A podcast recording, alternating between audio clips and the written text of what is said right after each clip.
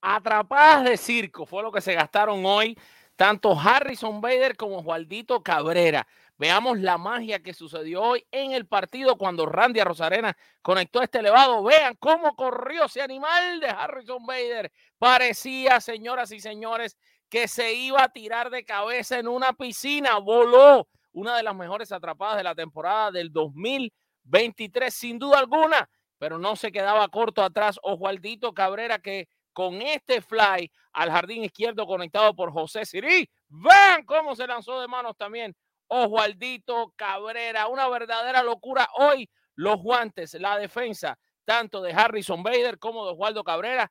Estas dos atrapadas magníficas. Bueno, de esas atrapadas del juego de hoy, de todo lo que pasó en la semana con el equipo de los Yankees y por supuesto lo que ustedes tienen para decir, porque hoy Hoy abrimos los micrófonos para escuchar a nuestros fanáticos. Ya comienza el podcast de los Yankees en español, la semana de los bombarderos. I consider myself the luckiest man on the face of the earth.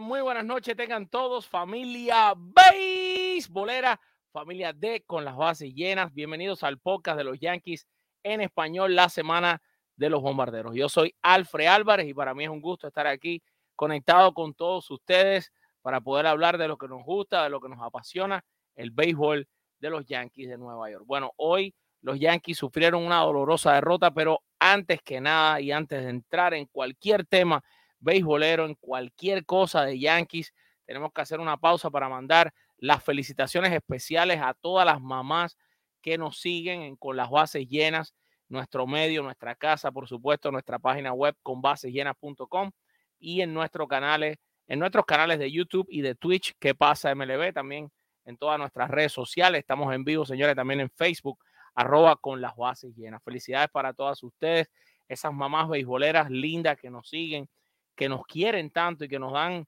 a veces también hasta a nosotros mismos, tanto a mí, a Carlos, a Eri, Luis, a nuestro equipo completo de trabajo, ese cariño maternal que también lo podemos sentir a través de sus comentarios, de sus reacciones y de todo lo que hacen por nosotros. ¿Verdad que muchas gracias? Bueno, vamos a la parte negativa. Recapitulemos lo que pasó el día de hoy entre Yankees y Rays de Tampa Bay. Señoras y señores, Brandon Lowe conectaba este roletazo por la segunda base en el primer inning con el cual remolcaba una carrera. Luego, Isaac Paredes eh, conectó este sencillo remolcador en el tercer inning para poner el juego 2 por 0. Luego se pondría 3 por 0 en ese mismo inning con un batazo elevado de sacrificio. En la tercera entrada, Jualdito Cabrera sacó a pasear a la reina de las 108 costuras y también Anthony Rizzo le dijo bye bye a la pelota poniendo a ganar al equipo de los Yankees 4 a 3. Luego en la quinta entrada, Randy Rosarena conectado al fly de sacrificio, que fue la atrapada que vimos. Y Tyler Wall sería el hombre grande en ese quinto inning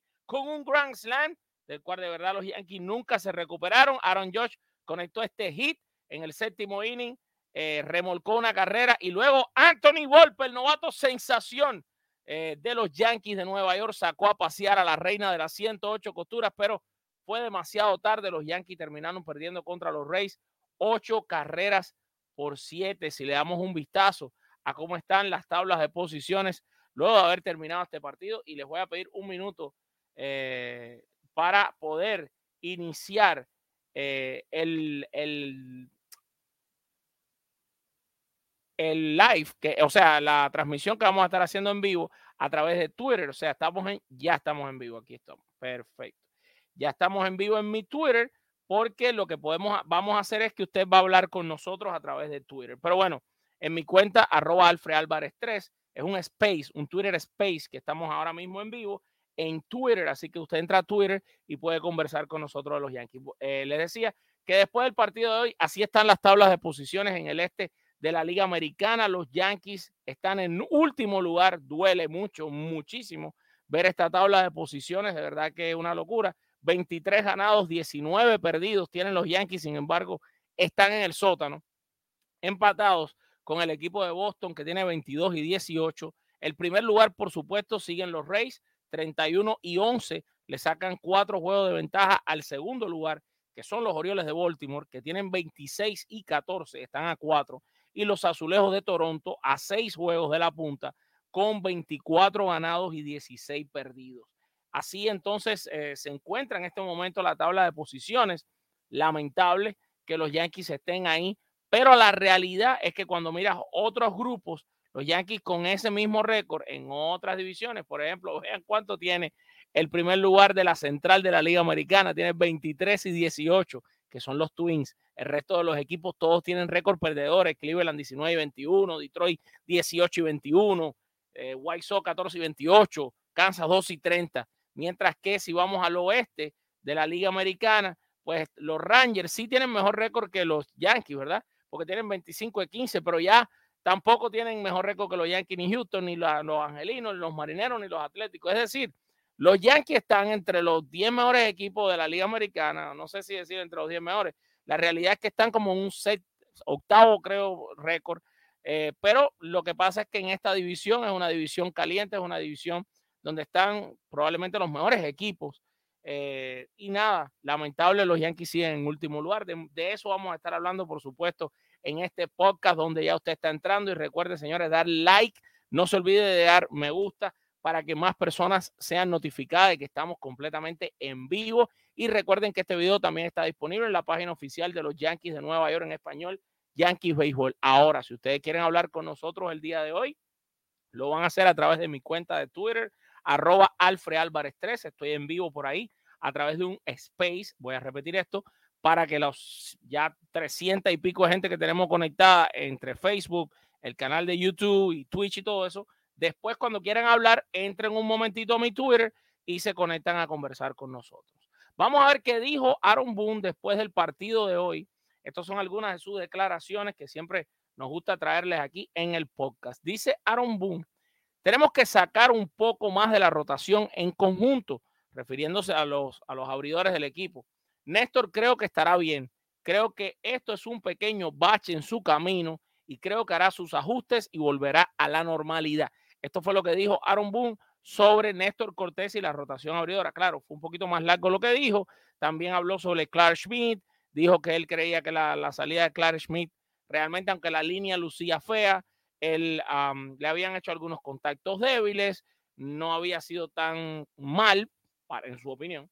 Eh, y también ahí un poco como que desglosó lo que él sintió que pasó en el juego. Otra parte interesante de la conferencia de prensa después del juego y las eh, declaraciones de Aaron Boone fueron las siguientes. Dice, no, en esas, esto, perdón, le voy a decir a qué viene esta respuesta. Esta respuesta vino a, la pregunta del, del periodista, del colega Brendan Curie eh, de nj.com, newjersey.com, creo que se llama el medio, em, que le, le hablaba a um, Aaron Boone sobre el haber utilizado o no a Ron Marinacho en el quinto inning.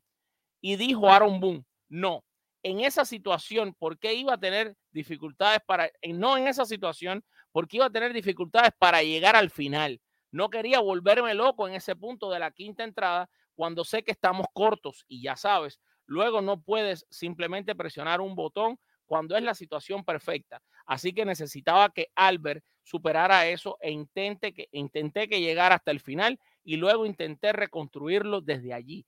Esto sobre la, la pregunta que evidentemente se caía de la mata cuando en ese quinto inning donde hicieron las cinco carreras, ¿por qué no sacar a Marinacho?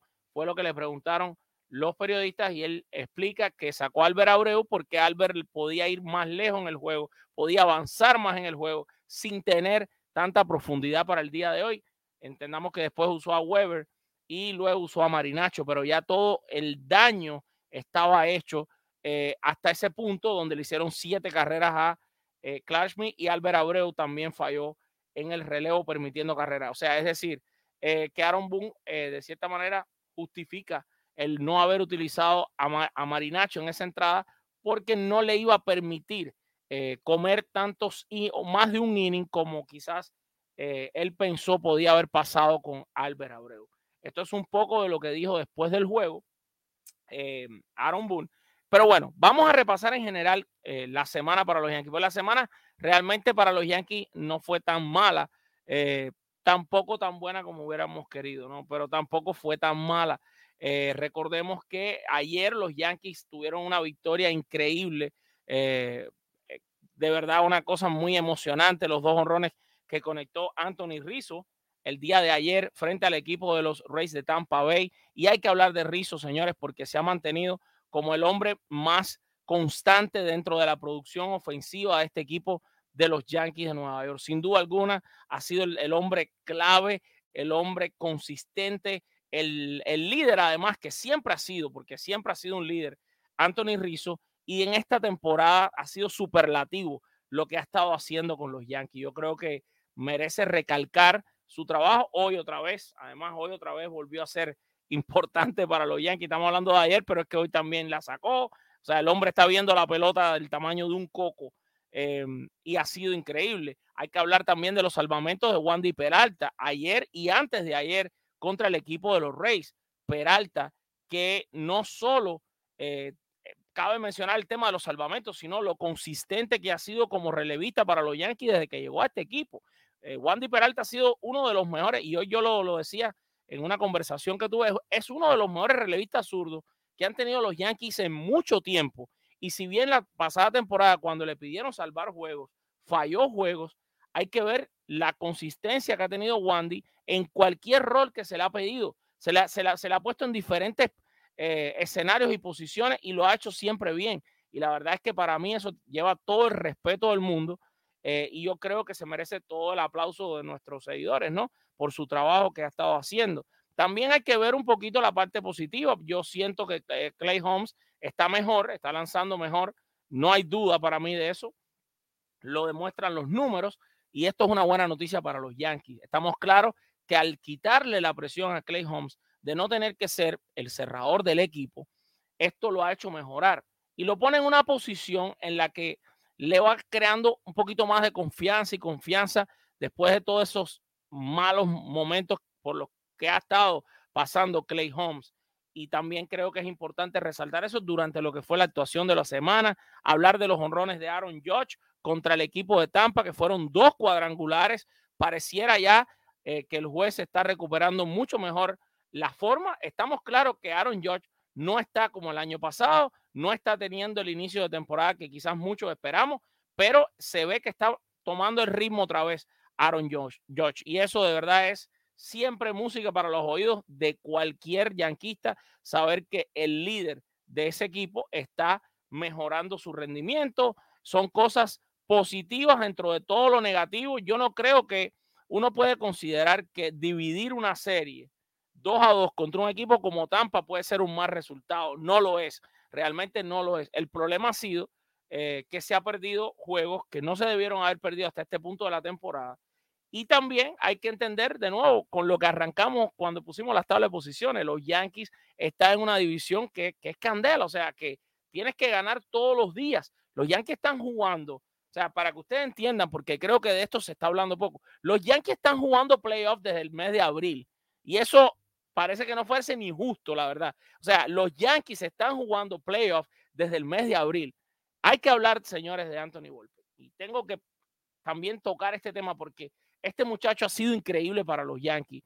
A veces dejamos pasar por alto el tema de que esté bateando menos de 2.20 y hablamos de, de él eh, de cierta manera en la que yo creo tan injusta. Anthony Golpe ha sido uno de los mejores peloteros de los Yankees en esta temporada del 2023. No hay manera de decir otra cosa. No hay manera de ponerle otro nombre a lo que este muchacho ha hecho para el equipo de los Yankees. Es decir, para mí, una bujía inspiradora. La cantidad de carreras que ha generado con su corrido de base ha sido fantástico. Eh, Hay otros peloteros que realmente, aquí estamos viendo un poquito de, los highlights, de resúmenes, ¿verdad? De lo que fue la serie con Tampa, serie que de nuevo repetimos, terminaron dividiendo los Yankees 2 a 2. Pero mira, además de Anthony Volpe, Osvaldo Cabrera, me da mucha alegría saber que está recuperándose también. Yo lo estoy viendo mucho mejor, tomando turnos al bate de muchísima más calidad. tengamos en cuenta que hoy mismo dio, dio conectó honrón y, el, y, con, en esta serie con Tampa creo que fue uno de los, de los que tuvo los turnos de más calidad. Porque más allá de los honrones, o sea, no tenemos que mirar solamente los honrones, porque el honrón al final es una jugada que, que, produce una carrera o varias, 50 hombres en base, pero hay muchas otras áreas del juego donde Osvaldo Cabrera, hoy lo vimos a la defensa, una salvajada, y además de eso sí está dándole mucho mejor a la pelota, se ve que le ha regresado muchísimo el poder y la confianza en el home, sobre todo también la disciplina, Hablar también de Kylie Gashoka, que está utilizando todas las oportunidades que los Yankees le dan y bueno, lo pusieron como receptor y conectó de honrón en el partido también contra los Rays de Tampa Bay. Siguiendo repasando un poquito lo que fueron los resultados, hay que hablar de la tremenda labor de Drew Rasmussen contra el equipo de los Yankees. Rasmussen lució sencillamente fantástico en la victoria que tuvo frente al equipo de los Yankees de Nueva York pero lamentablemente la noticia viene acompañada de cosas malas porque Rasmussen, después de haberle lanzado a los Yankees un juegazo el día eh, jueves, les tiró eh, siete innings y ponchó a siete, terminó lesionado el partido. Domingo Germán fue quien abrió ese juego, lanzó cinco entradas y dos tercios, le hicieron una, una sola carrera limpia, le anotaron dos. Este jonrón de Josh Lowe terminó siendo decisivo para que se llevaran la victoria a los Reyes de Tampa Bay, ocho carreras por dos. Ese jonrón fue el octavo de la temporada para Josh Lowe. Y estos fueron algunos de los highlights. Claro, previo a esta serie contra el equipo de los eh, Reyes de Tampa Bay, los Yankees hicieron lo que tenían que hacer, porque a mí me llama la atención también tantos mensajes que vi de, bueno, los Yankees, claro, barrieron a los Atléticos porque son malos. Bueno, porque los fanáticos de los Yankees, bueno, evidentemente ustedes, todos son fanáticos de los Yankees, pero algunos son bien exigentes y yo entiendo eso. Pero los Yankees hicieron lo que estaban supuestos a hacer, que era ganarle a los Atléticos. Y le ganaron. Le ganaron 11 carreras por 3 el, miércoles, que fue el último partido. Ahí dio, dio honrón Harrison Bader, el tercero. Aquí estamos viendo el quinto honrón de DJ Lamegio. En ese momento era el cuarto honrón para Anthony Volpe, que después de eso se ha soltado al palo y, hace, y siguió bateando contra el equipo de los Rays. Pero o sea, no entiendo a veces también ese, ese, ese punto de, bueno, los Yankees sí, claro, aprovecharon porque estaban jugando con Oakland. Bueno, eso es lo que están supuestos a hacer. Esta fue la salida de Néstor Cortés contra el equipo de Oakland y Cortés contra los Atléticos. Eh, lanzó cinco innings, permitió dos carreras que fueron limpias y ese, en ese juego su efectividad estaba en 4.74. Eh, pero evidentemente después de eso también hubo el partido contra los Reyes.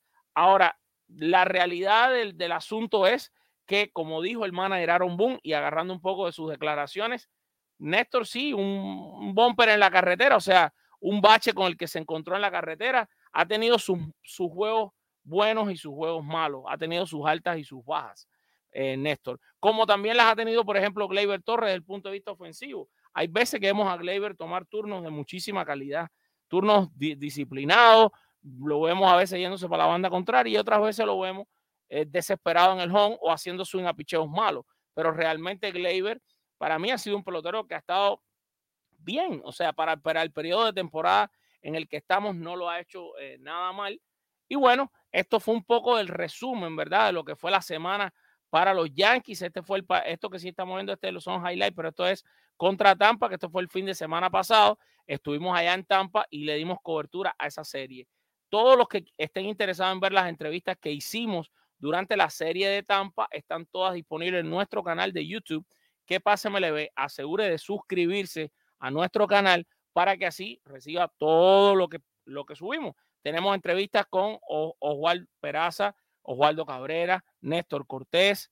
déjame ver quién más. Oswaldo Cabrera, Néstor Cortés, Oswaldo Peraza. Bueno, entrevistamos a Randy Rosarena, a Yandy Díaz, se me salta otro Yankee que entrevistamos. Bueno, todo está disponible en nuestro canal de YouTube. Que pase, me le ve para que usted lo pueda ver. También esas entrevistas la puede encontrar en la página oficial de los Yankees en español, yankeesbaseball.com. Bueno, hablamos sobre el tema de la semana eh, y lo que sucedió en la misma. Ahora llega un momento esperado del show, pero yo no quisiera que fuera un momento esperado. Yo quisiera que este segmento no existiera. Y es el momento donde los voy a poner al tanto de cómo están las lesiones dentro del equipo de los Yankees de Nueva York. Empecemos por Oswald Peraza, que lo entrevistamos justo cuando se lesionó. Bueno, Oswald Peraza, la lesión que tiene es un esguince de tobillo derecho. El regreso esperado de Oswald Peraza es a mediados de mayo. Peraza comenzó una asignación de rehabilitación con AAA con el equipo de ligas menores en la AAA de los Yankees, el Scranton Wilker Barres, hoy mismo 14 de mayo. El manager Aaron Boone dijo que los Yankees estaban complacidos con el trabajo que ha podido hacer y cómo se está moviendo eh, el joven Peraza, por lo que querrían que volviera a estar en acción del juego. Fue colocado en la lista de lesionados el 9 de mayo, retroactivo al 6 de mayo, y ha estado haciendo ejercicio de bateo, carrera y fildeo durante toda la ausencia. La actualización de esto fue hoy y todo lo que van a ver a continuación en esta presentación ha sido tomado de la actualización de lesiones de los Yankees que está disponible en mlb.com. La situación de Luis Severino, ay, aquí está el que se me olvidaba. Entrevistamos de manera exclusiva a Luis Severino, que por cierto aclaró bien la, la situación de los comentarios que hizo sobre su descontento, sobre cómo había estado siendo manejado el tema de su lesión con los Yankees. Bueno, la lesión de Severino es un tirón del dorsal derecho. El retorno esperado para él es a finales de mayo. Severino está programado para lanzar en dos días, el martes 16 de mayo, en la AA de Somerset contra el Reading, que es el equipo AA de los Phillies de Filadelfia, para que sepan. Y el derecho tiene la esperanza de ser activado después de esa salida. El manager Aaron Boone confirmó que Severino está en juego, y cito aquí eh, la, frase en juego, para regresar a la rotación de grandes ligas el 21 de mayo contra los Rojos. O sea que ya tenemos fecha para ver lanzar, señoras y señores, al rey del mambo, a Luis Severino, 21 de mayo contra Cincinnati, una serie que los Yankees tienen que salir a buscar la barrida, como hicieron con los Atléticos. Bueno, dijo, eh, dijo Aaron Boone, y cito, todas esas cosas serían consideradas cómo le está yendo, cómo se veía, cómo se siente, dijo. Y luego haremos esa llamada. O sea, que la van a llamar para esa salida del 21 basado en todos estos factores. Severino comenzó la asignación de rehabilitación de ligas menores con la AAA, los Scranton Wilker Barres, el 10 de mayo. Lanzó 49 picheos en tres innings y un tercio. Severino permitió dos hits, incluido un jonrón solitario en un cambio de velocidad que tiró, mientras daba un boleto y ponchaba a tres rivales. Le dijo a Scranton Times Tribune, un periódico que cubre la AAA de los Yankees, que se sentía bastante bien. Creo que todos los lanzamientos me estaban funcionando dijo Luis Severino, el comando de la bola rápida fue realmente bueno y esto fue actualizado hoy mismo.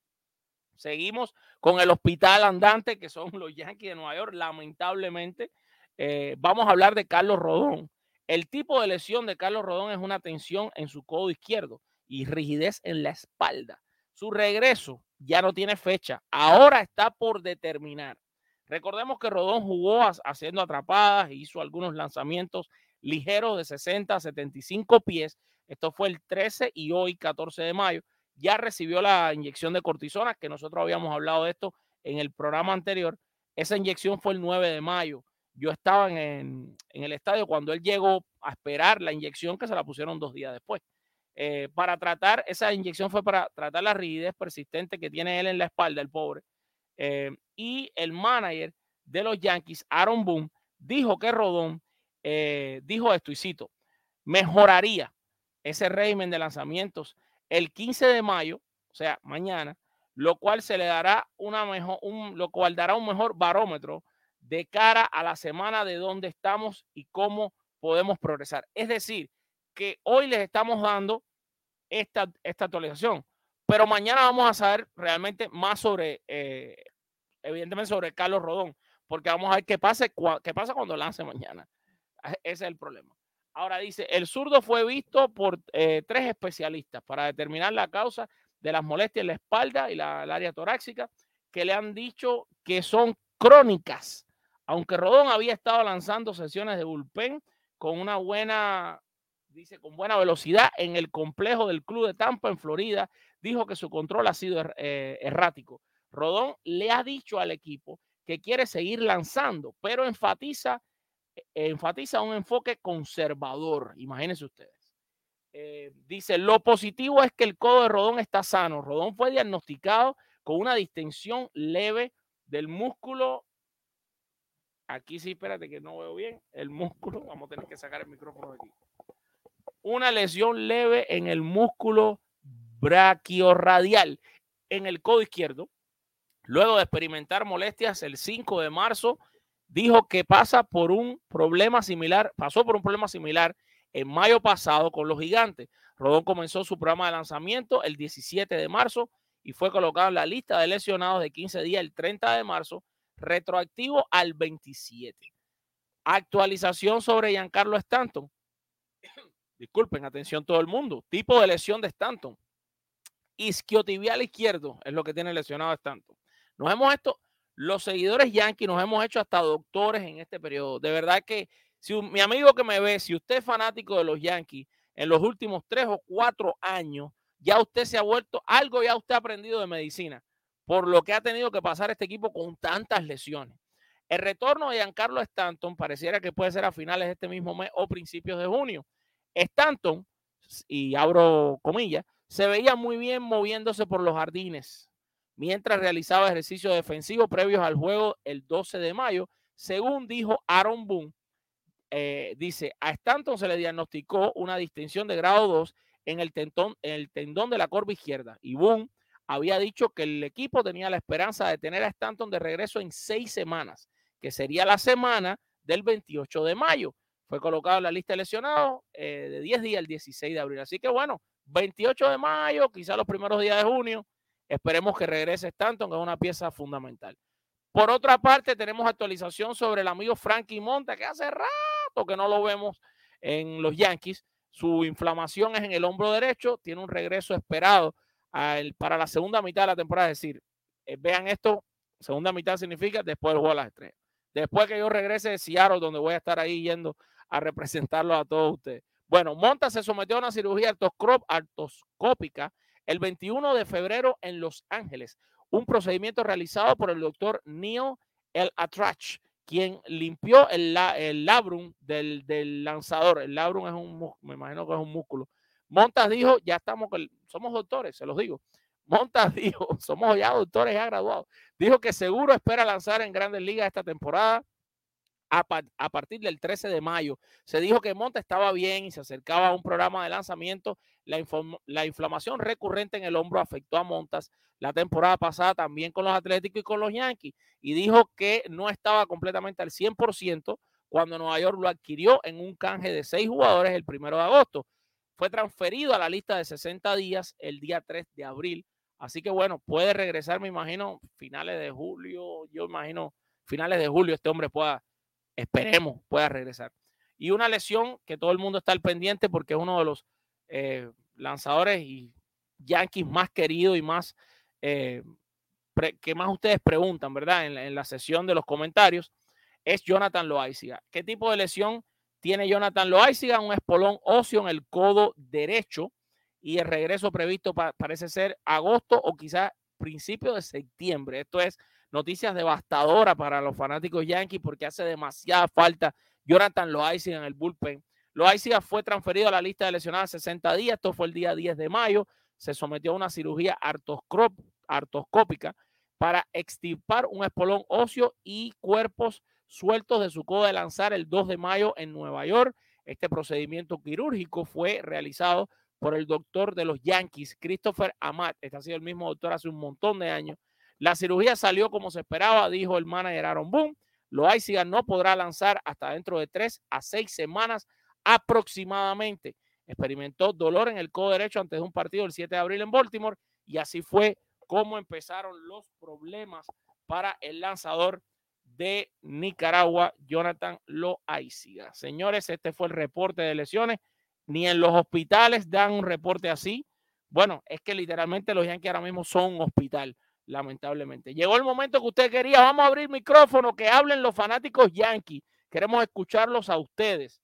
¿Qué tienen que hacer si quieren hablar conmigo en este momento en vivo? Facilito, les voy a poner aquí la información. en la pantalla. Vamos a poner por aquí la información. Listo. Para participar, entra al space de mi cuenta de Twitter, arroba Alfred Álvarez 3 y solicite hablar. De hecho, ya tengo tres gente que están solicitando hablar. Me imagino que cuatro, porque Javier Peña Tambor, que ya está conectado por ahí, estoy seguro que va a solicitar hablar también. Y bueno, vámonos con la gente que ya tengo conectada aquí en mi Twitter Space. El primero en hablar será Justy Román. El segundo en hablar será Samuel Antonio Pujol. El tercero, Manuel Acevedo. El cuarto será Javier Peña Tambor.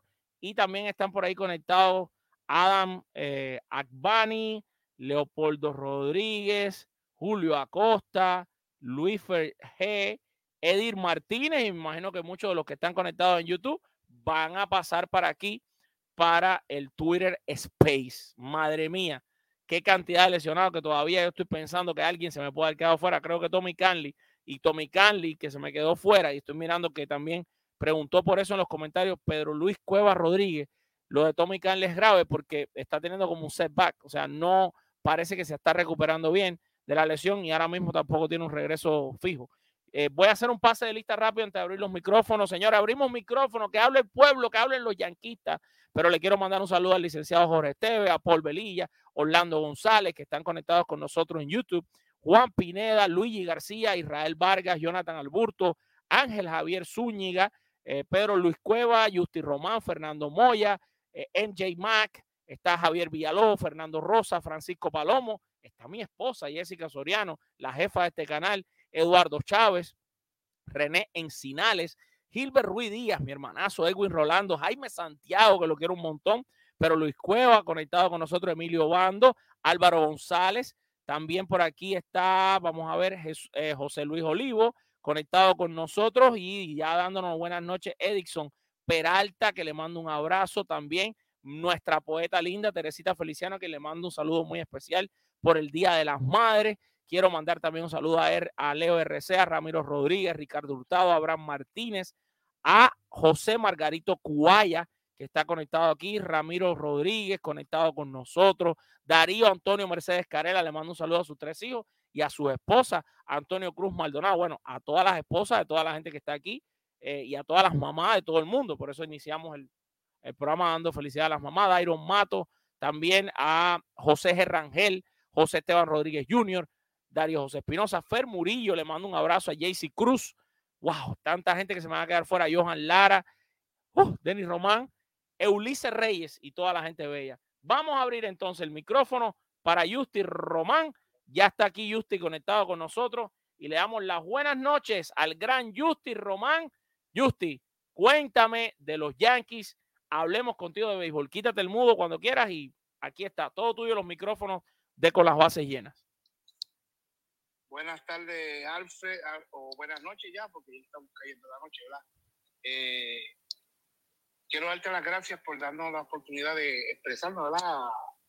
Del equipo de, del que amamos, los Yankees, ¿verdad? Darle también las gracias a ese Dios que nos dio el día de hoy, que es el Día de las Madres, y felicitar a todas las madres yanquistas y a todas las madres del mundo, especial también a tu esposa Alfred. Gracias. Y a la de la de Carlito, todas, todas son especiales para nosotros, ¿verdad? Son las madres importantes de este mundo. Eh, quiero decir que hay que ser optimistas por los Yankees. Sé que están pasando por un, un, momento down, como se puede decir, pero creo que se pueden recuperar porque tienen tremendo equipo, ¿verdad? Eh, de parte de, de, de, los files, ya yo, yo, para mí, ya en cuestión de los jardineros, yo los veo bien en parte de no tener otro, buscar un, un o un, porque Cabrera lo está haciendo bien. Eh, el mismo Falefa, espectacular. Eh, Bauer lo está haciendo bien. Yo, yo pienso que sería importante un buen abridor necesita los Yankees. Pero eso, eso va a ser después que termine la, la mitad de temporada, ¿verdad? O quizás el buen eh, abridor es Severino cuando esté saludable. Sí. Porque qué mejor, qué mejor pitcher ahora mismo pudieran tener los Yankees en el mercado de grandes ligas si llegáramos a julio que Luis Severino mismo que está en el equipo. O sea. Sí, que, que mejore, sí. Eh, la otra, la otra era que yo te quería decir. Eh, los Yankees ahora mismo tienen el hospital, pero en cuestión de ofensiva lo que hay es uno, es Stanton.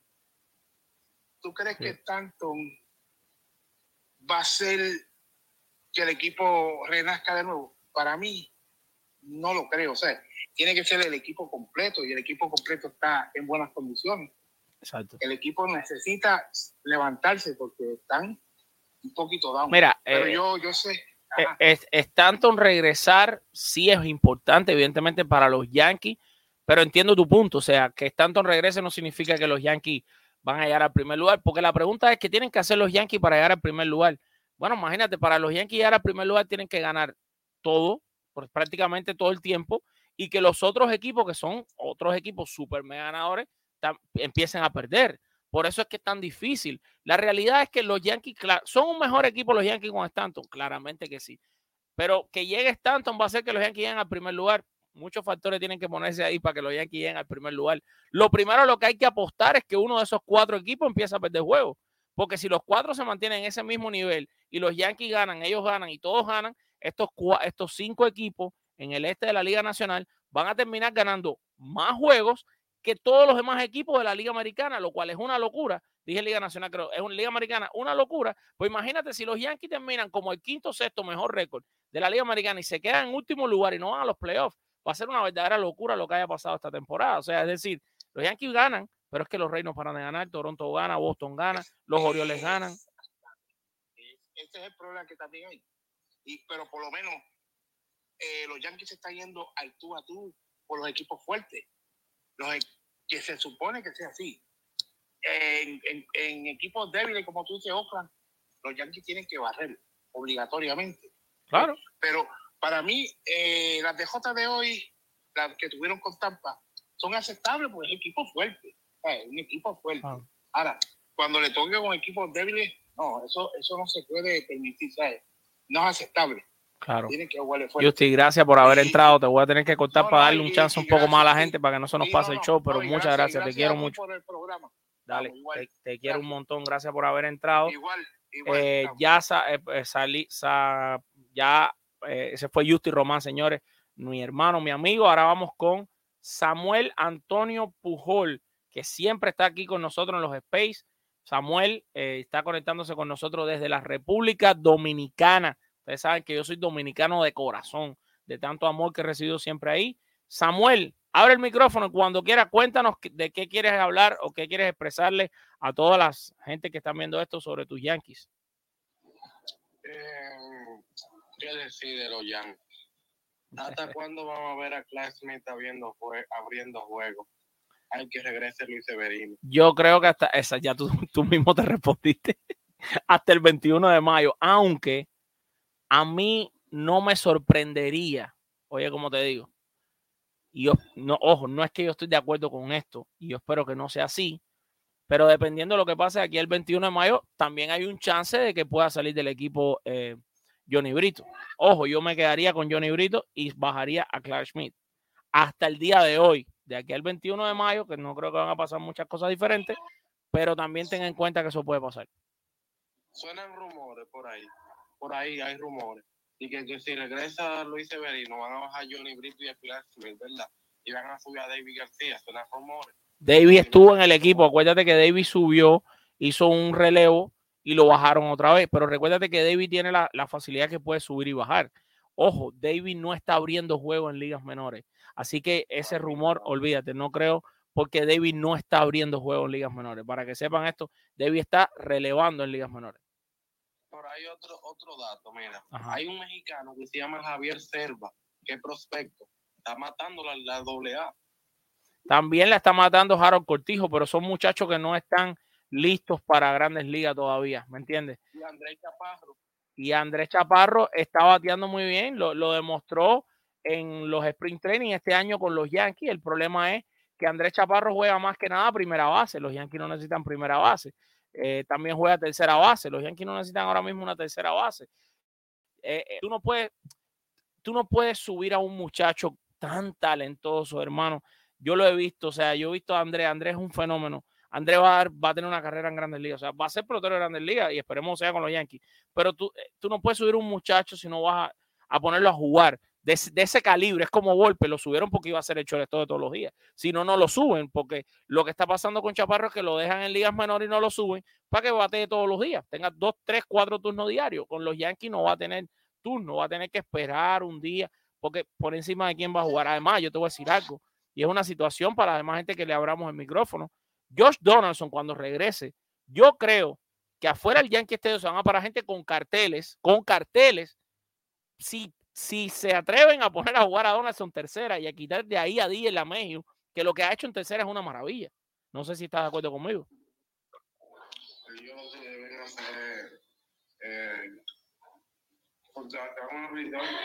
Severino para que viene. Severino está bajo contrato, no hay que darle nada, él está bajo contrato. Severino lo que necesita es pichar. Samuel, mi hermano, gracias por haberte conectado te, voy, los voy a tener que, no se me ponga bravo nadie, que ustedes saben que los quiero mucho a todos. Voy a tener que hacer las llamadas un poquito más cortas para que dé tiempo a que todo el mundo hable, pero gracias, mi hermanito, por haber entrado y que Dios te bendiga. Bueno, señores, se fue Samuel Antonio eh, Pujol. Vámonos ahora con, eh, hay mucha gente más que han pedido la palabra, Manuel Alejandro. Manuel Alejandro dice por aquí. Bueno, vámonos con Manuel Alejandro. Manuel, buenas noches, bienvenido al podcast de los Yankees en español la semana de los bombarderos. Muchas bendiciones para ti. Todo bien, todo bien, gracias a Dios. Hermano, un abrazo. ¿De dónde estás? ¿De, Puerto Rico? No, estamos aquí en Nueva York. Ah, en Nueva York, ok, ok. Sí, gracias a Dios. Eh, Cuéntame. el, equipo se ve muy bien y tenemos con qué ganar. O sea, solamente con, con Severino y Regrese y, y Carlos Rodón, yo creo que estamos más que bien porque el experimento de Clark Smith y, el dominicano también no, no funcionaba. Fíjate que yo no le llamaría un experimento, yo le llamaría un, una emergencia, porque yo te voy a decir algo, evidentemente cuando Aaron Boone se sentó en su silla por primera vez en Tampa, entrando a los sprint training de este año y miró, wow, qué bien, voy a tener a Cortés, a, a Guerricol, a Severino, a Carlos Rodón, y voy a ver después si el quinto es Domingo Germán, el abridor, él no se iba a imaginar que iba a tener que echar mano a Johnny Brito ni a Clark Schmidt. Entonces, ellos están ahí no como, tanto como un experimento, sino como una necesidad porque no hay más nadie. Yo trataría a otras personas en las menores. Es que, es, eh, eh, es que, mira, te voy a contar, el programa anterior, nosotros repasamos cada uno de los peloteros de ligas menores, lo que están haciendo. Ahora mismo ahí abajo no hay ningún pitcher que esté listo para subir. De hecho, los que podían, te cuento, eh, que ahorita lo dije, David García está como relevista porque de abridor realmente no lo ha hecho bien. Y la otra cosa, hay lanzadores, por ejemplo, muy talentosos de los Yankees, que algunos son jóvenes. Entonces, tampoco es que eh, tú puedes traer a un muchacho joven así y tirarlo para adelante en, el, en pleno, eh, en, en, una plena situación ahora donde ellos no estén listos todavía para, para estar en las grandes ligas. Vuelvo y te digo, ahorita pusimos ejemplo ahí de Harold Cortijo, hablamos de varios lanzadores, no están listos. O sea, créeme que esto es lo mejor o lo único que los Yankees tenían y por eso se han tenido que, batir con estos muchachos. Bueno, eso es todo. Y yo creo que la, esta serie con Tampa enseñó que los Yankees sí tienen el nivel Claro. la gente puede estar, hey, la gente puede estar molesto por haber dividido con Tampa, pero dividir con Tampa es, un resultado bueno para los Yankees. Tú estás hablando del mejor equipo ahora mismo de la Liga Americana. Por supuesto que la gente se piensa que los Yankees aprietan un botón y gana. Y que los peloteros, tú sabes, pero ¿quién barre a Tampa? ¿Quién los barre? Un equipo que prácticamente no ha perdido. Y, y los Yankees jugaron cuatro juegos. Buenísimo. Buenísimo. Cayeron con las botas puestas en dos y ganaron dos y vinieron de atrás esos dos. O sea, yo creo que fue un buen resultado. Mi hermano, gracias por entrar aquí. Muchas bendiciones para ti. Bueno, vámonos con eh, Javier Peña Tambor. Después hablaremos con Adam Agbani y con José Esteban Rodríguez Jr., que estaba en el chat de YouTube y entró aquí en el, en el podcast. Mi hermano Javier Peña Tambor, qué alegría y qué gusto poder conversar contigo, aunque sea por esta vía. Adelante, buenas noches. Buenas noches, Alfred, ¿cómo estás? Todo bien, gracias a Dios, ¿cómo estás tú? Bien, gracias a Dios aquí. saliendo adelante como siempre. Bueno, yo quiero participar la noche de hoy con llevándote la palabra, tomándote la palabra. El hospital de los Yankees. Los Yankees son un cuerpo que está lleno de enfermedades. Doctor Randial y Pedro Peroso, que tú sabes que no, que siempre están en el chat de. Yo me acabo de enterar que los entrepiernas se llaman equiotibiales por los Yankees. Ay, Dios. No te estoy diciendo, pero la gente piensa que es exageración mía. Nosotros todos aquí, excepto doctor Randial y Pedro Peroso, que son los, los dos médicos que tengo entendido que nos siguen, de seguro hay otros más, pero son los que me han explicado, conozco ya que son médicos, ya, excepto ellos, todos los demás hemos aprendido medicina gracias a los Yankees. Bueno, mira cómo lo quiero, como lo quiero ilustrar. Los Yankees tienen cáncer, donde los dos peores tumores que tienen, uno se llama Giancarlo Stanton y el otro se llama Luis Severino. ¿Cuándo van a entender los Yankees que el talento que poseen estos dos peloterazos no cuentan con un cuerpo que los acompañe? Ya esos cuerpos no dan. ¿Qué gano yo con que Juan Carlos me, con que Giancarlo me da tres honrones hoy, me, me, dé dos líneas mañana y pasa mañana haciendo un swing? Se, se le lesione la corva. ¿Qué gano yo con que Luis Severino me tire unos hinos run hoy y mañana se le va a lesionar el hombro haciendo bullpen? Ya esos cuerpos están deshechos. Porque tú, tú, tú que eres un tipo de estadística, ¿Cuántos innings ha lanzado Luis Severino los últimos tres años? No, no, no, bajitísimo y te lo voy a dar ahora para darte el número, porque ya que lo preguntaste ya te tengo que dar el número. que no me va a tirar 10 juegos en un año. Bueno, te voy a dar la respuesta. Anótate por ahí. Anótate por ahí la respuesta. Luis Severino, escúchate esto.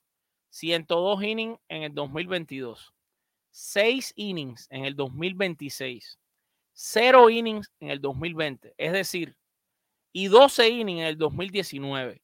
Quiere decir, anótate esta, que Luis Severino, 2019, 2020, 2021, 2022, en los últimos cinco años, ha lanzado 120 innings. En cinco años, 120 innings. Es algo increíble. todo lo que yo estoy exponiendo. Exacto. Gracias, hermano. para que yo quiero, para que yo quiero ese talento. Ojo. Si ese talento no lo puedo utilizar porque el cuerpo no me sirve. Ojo, en esos años, mira, 1.50 la efectividad en 2019, 0 de efectividad en 2021, el año pasado 3.18, si tú lo juntas, son excelentes efectividad y el año, bueno, es que realmente Luis Severino nunca ha tenido, excepto el 2016, ese hombre no conoce lo que es tener un año malo en grandes ligas. Date cuenta que Luis Severino tiene unos, unos promedios increíbles, o sea, y, la, y, los, y, estadísticas que, de que no le batean a Severino, no le batean. Severino está como el crédito de nosotros aquí en Estados Unidos. Tú puedes tener crédito en 800 con una tarjetita de crédito. ¡Wow! Mira, te voy a dar números. Anótate estos números ahí. Anótate estos números ahí. Si le incluimos a esto la temporada del 2018 de Luis Severino, y le voy a poner, no, ¿por qué no? Le voy a poner también, vamos a hacer este, este, este ejercicio que estamos haciendo gracias a Javier Peña por aquí. Te voy a poner esta. Del 2017 al 2022, mira qué clase el número, Luis Severino. 42 juegos ganados, 3.10 de efectividad, que eso para un abridor es excelente. 504 innings y con un ERA Plus de 138, un FIP de 3.11. El problema es que estamos hablando desde el 2017 hasta la actualidad y estamos hablando que son 85 juegos iniciados en un periodo de 7 años. Imagínate, prácticamente nada. teniendo en cuenta que los abridores lanzan 30 y pico por año. Se nos va a complicar el cuerpo. Mi segunda ilustración, tenemos problemas mentales, porque tienen que tener problemas mentales, Brian Cashman. Porque una cosa es la mala suerte que tuviste con, con, con, Carlos Rodón. Eso es mala suerte. Tú no sabías que se te iba a lesionar y eso es un caballo. Eh, bueno, te voy a interrumpir en esta. Te voy a interrumpir en esta. Rodón el año pasado ya dijo que te sentías esas molestias. La pregunta a veces que yo me hago es qué, qué tanto evaluaron a Rodón a fondo. Yo, yo esto no sé, o sea, aquí te voy a decir algo, porque yo tengo que tener mucho cuidado también las cosas que digo. Yo no sé cómo funciona cuando tú traes un pelotero. Pero si, pero por ejemplo, si tú le, si mandaran todos los récords médicos de cada pelotero cuando tú lo adquieres, me imagino que los récords médicos enseñaron estas molestias del año pasado, ¿no? Me imagínate tú lo que le pasó a Carlos Correa, por qué Minnesota le dio el billete y por qué San Francisco y los Mets no. ¿Qué es lo que está pasando ahí? Ya eso es otra conversación, pero es lo mismo que pasa con Rodón. Algo tiene que saber Cashman. Ahora, ven acá, lo mismo pasa con Franklin Monta, porque yo no te voy a entregar seis prospectazos y te voy a meter un seguimiento profundo porque ellos lo trajeron porque lo siguieron, porque no son, no, o sea, en este negocio no, no creo que haya tal, tal demencia de que yo voy a contratar un pelotero confiando en ti para una temporada, con un talento, con un nombre hecho y con una carrera que has, que has hecho sin saber que tú estás lesionado. Ah. Entonces, el problema mental es la gerencia, es Brian Cashman. Bueno. Lo tercero.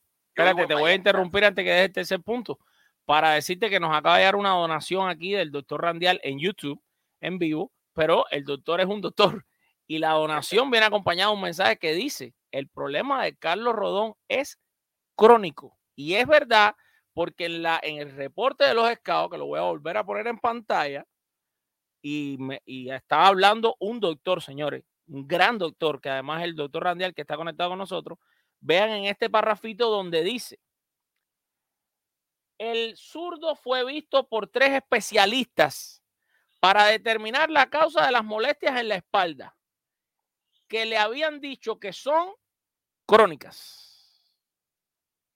Para que ustedes tengan una idea, yo padezco, por ejemplo, yo padezco de hernias en la espalda. Mi, mi, mi situación es crónica. O sea, mi espalda produce hernias. Haga ejercicio, no haga ejercicio, baje de peso, suba de peso, mi espalda produce hernias. Por ejemplo. Produce lo que se llama los discs. Vamos con el punto 3 para seguir con tres, 12 para darle chance a las demás Sí, personas. Yo claro. vivo en Miami. Aquí en Miami están los Marlins y aquí está el manager más novato de las grandes ligas, que es Schumacher. Pero yo voy para el estadio a ver a los Marlins y me da gusto ver cómo el tipo dirige, porque es un tipo moderno, es un tipo que está en- la sabermetría, es un tipo que está actualizado.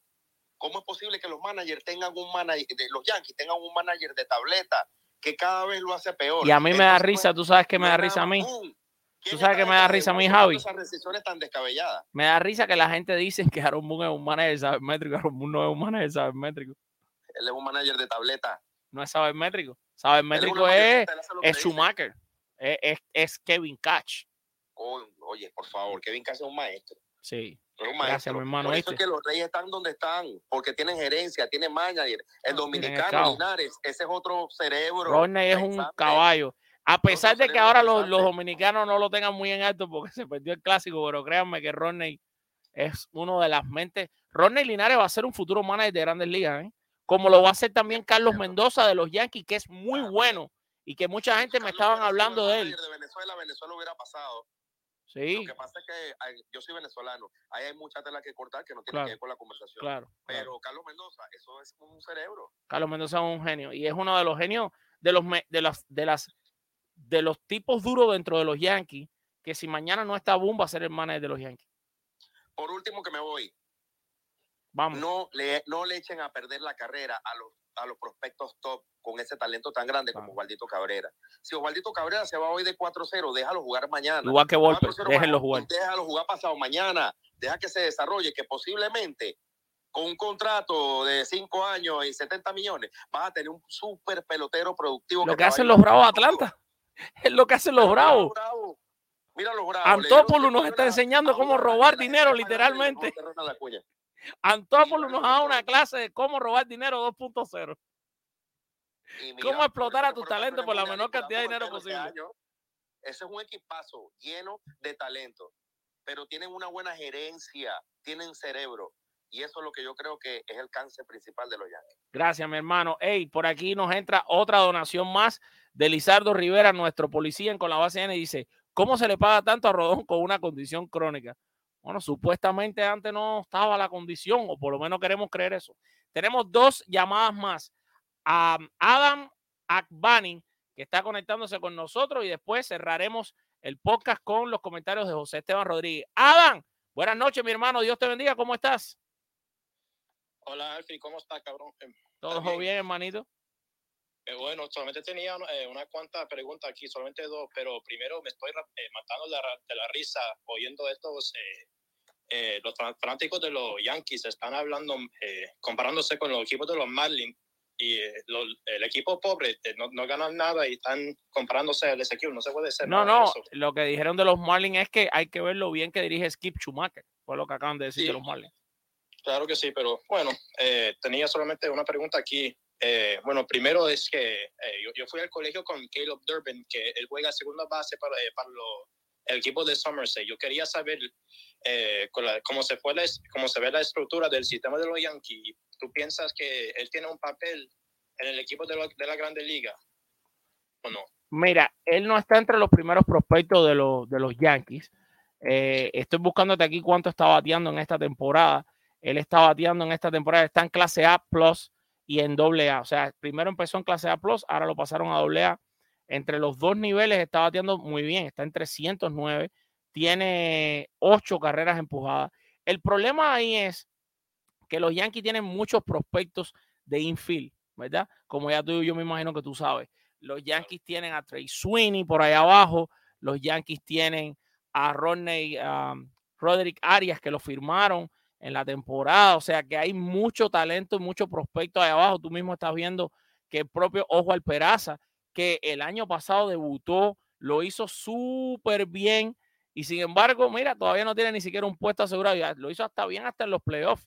Así que, mira, depende de él. Yo me imagino que eh, es un pelotero que esté en la mira de ellos, pero yo no sé si lo veremos en los Yankees o si lo veremos llegando a grandes ligas en los próximos quizás dos años.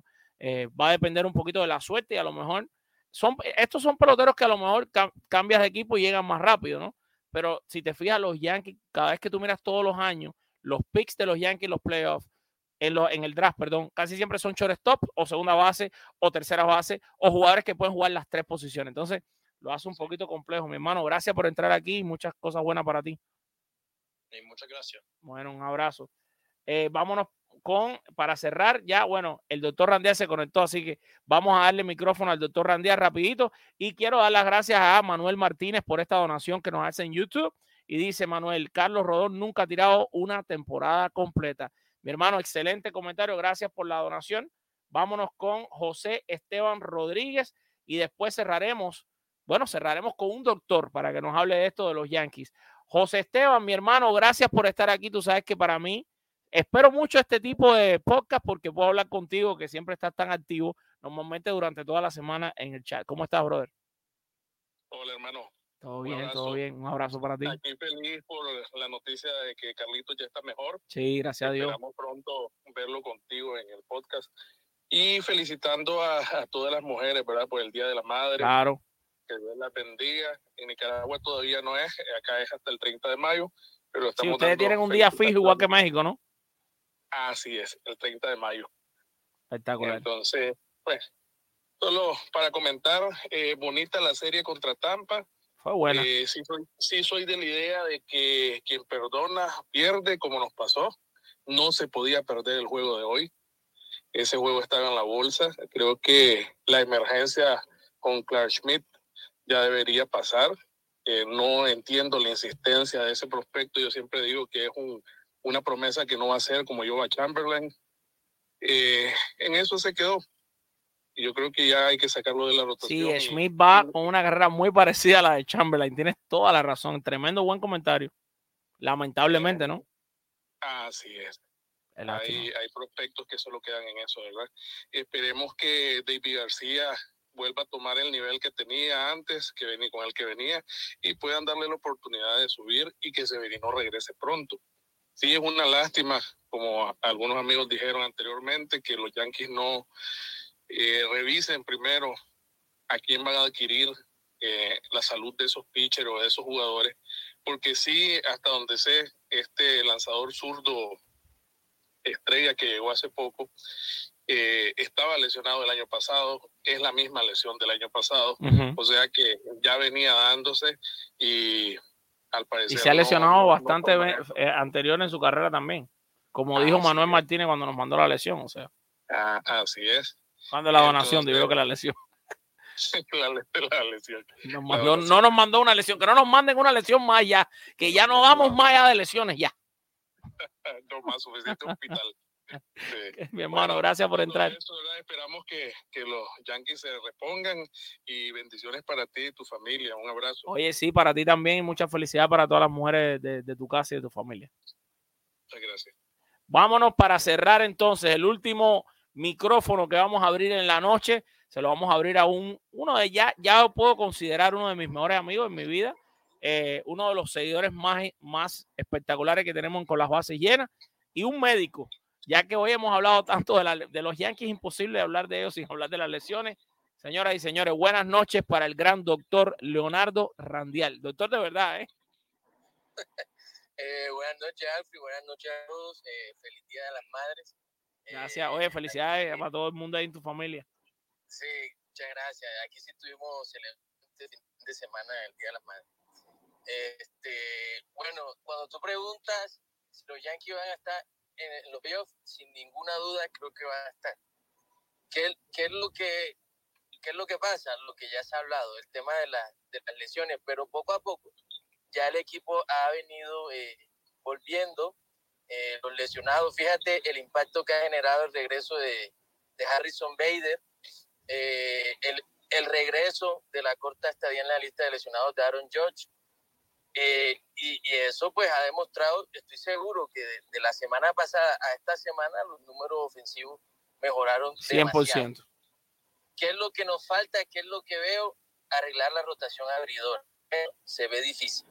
¿Por qué? Porque dependemos de dos lanzadores que pues vienen de, de lesiones largas. Rodón, quién sabe, por ahí hasta he escuchado rumores que de pronto ni lance este año. No sé, sería una tragedia total. Sería increíble, bueno, sería demasiado triste. Puede pasar, ¿eh? Sí. No me sorprendería. pero se necesita un y esa solución es la que está difícil. Néstor, este año pues no ha sido tan nasty como dijiste en la transmisión, pero pues me imagino que tendrá que tendrá que solucionarse eso y hacer unas mejores salidas. Y me hace falta un relevista zurdo largo que te dé más de dos, tres innings. Tener un solo pitcher zurdo en un equipo es, complejo y los Yankees han, estado así ya por demasiado tiempo. El problema es que no tienes mucho material tampoco allá abajo en las menores. Exacto, pero entonces fue riesgoso quedarse con un solo pitcher zurdo en el bullpen. E, eso, de entrada ahí para la gerencia, pienso que fue una, eh, una mala decisión, porque hoy hizo falta, tenías un, te pusieron un, un line-up prácticamente de puro zurdo, con, con la debilidad que tiene Clark Smith para, para lanzarle a los zurdos. Claro, entonces necesitas un relevo largo, no, no tienes a nadie. Hay eh, de los pitchers, para que la gente sepa ahí abajo, y este, estos son abridores, pero estoy mirando aquí algunos números mientras estaba hablando el doctor Randial. Por ejemplo, ahí, mira, Will Warren es un pitcher abridor de los de ligas menores, está en doble A, lo está haciendo súper bien, pero Warren no está listo para grandes ligas. Claro, Warren está bien, tiene 3 y 0 y 2.45. Eh, es pitcher derecho. De hecho, cuando tú empiezas a mirar los prospectos de picheo de los Yankees, la mayoría también son derechos. Te digo, abridores también, ¿eh? Pues Clayton Vitir es derecho, Will Warren es derecho. O sea, la mayoría son derechos. Los Yankees tienen pocos pitchers zurdos en la organización en general. ¿Tú sabes quién? A lo mejor vamos a ver subiendo a grandes ligas y ustedes cuando suban se van todos a quedar locos cuando vean eso, porque me van a empezar a llamar a preguntar, pero ¿qué hace ese tipo ahí? Pero ¿cómo lo subieron a Liga Menor? ¿Sabes quién está, está con los Yankees Liga Menor? A lo mejor sube Justin Wilson, un, uno que fue pitcher con ellos hace mucho tiempo, no sé si te acuerdas. Eh, pues no tienen a más nadie. eso es lo que está complicado, pero bueno, lo, lo, lo, lo que veo es que el equipo viene de, de, menos a más y la ofensiva despertó, hermano, y eso ya es mucho decir. Yo creo que al final del día los Yankees iban a estar ahí, van a estar en la pelea y ya en el playoff es a otro precio. Claro. Ya eso no importa de qué puesto quedaste. Sí, eso no interesa. Así es. Y lo que sí te voy a decir algo, doctor, mirando aquí la encuesta, yo, yo estoy corriendo una encuesta hoy, que evidentemente a eso usted se refiere, en el canal de YouTube. Estoy poniendo una encuesta que dice, llegarán los Yankees a los playoffs en este 2023. 200 personas han votado, en o casi 200 personas. 71% dice que los Yankees van a llegar a playoffs. 29% dice que no. Pero le voy a decir algo. Esto fue un poquito un, como un experimento social, un experimento yanquista, le voy a llamar yo en este caso, que hice en el programa. ¿Sabe por qué? Porque hace menos de dos semanas yo hice esta misma encuesta con esta misma pregunta y el resultado fue 89% que sí contra un 11% que no. Y ahora mismo está 70-30, lo cual me indica Y nosotros somos un tremendísimo termómetro porque somos la casa de los Yankees en español, en podcast, en todo, que los fanáticos Yankees, un porcentaje, está empezando a perder la fe. Pero estamos en mayo, estamos a 14 de mayo. Vamos a ver, de aquí voy a esperar tres semanitas más o dos semanitas más y voy a volver a poner esta misma encuesta a ver cómo se va comportando el ánimo y la confianza de los fanáticos. Oye, es que yo creo que la gente, como tú decías ahorita, piensa que haber dividido esta serie, pues estos, digamos, estos siete partidos en general con Tampa, eh, un 4 a 3 no fue un mal resultado porque los Yankees llegaron, yo creo que sin ninguna expectativa. Yo creo que había gente, eh, quizás especialistas en béisbol, que pensaban que Tampa iba a arrasar a los Yankees. 3-1 o arriba. Sí, yo creo. Y, y, y lo que yo vi, yo, lo que yo vi en los partidos es que los bateadores están haciendo mejores turnos. Eh, el ánimo del equipo está mejor.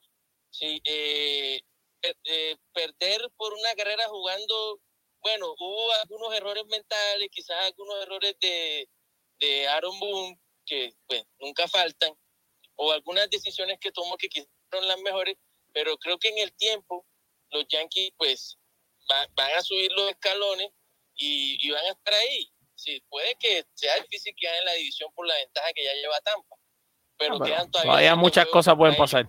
Sí, quedan todavía siete, eh, seis juegos contra contra Tampa y los Yankees creo que eh, tienen eh, eh, mucho material para hacer buena, buena pelea. Gracias, doctor, lo quiero muchísimo. Gracias por haber entrado y muchas bendiciones. Bueno, muchas gracias. Se le quiere un montón.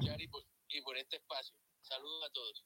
Señores, gracias. Se fue el doctor Rolando Randial y con esto vamos a cerrar el podcast del día de hoy, dándole gracias a cada persona que entró a hablar, a cada persona que comentó, a cada persona que dejó un like y a cada persona que compartió y sobre todo a las personas que nos hicieron donaciones. Gracias a ustedes, mi gente, se les quiere un montón, se les quiere con alma de niño, con un corazón de elefante y nos vamos con la frase del bambino Beirut que dijo, el béisbol es y siempre será el deporte más lindo del mundo. Dios me lo bendiga y pasen una excelente noche.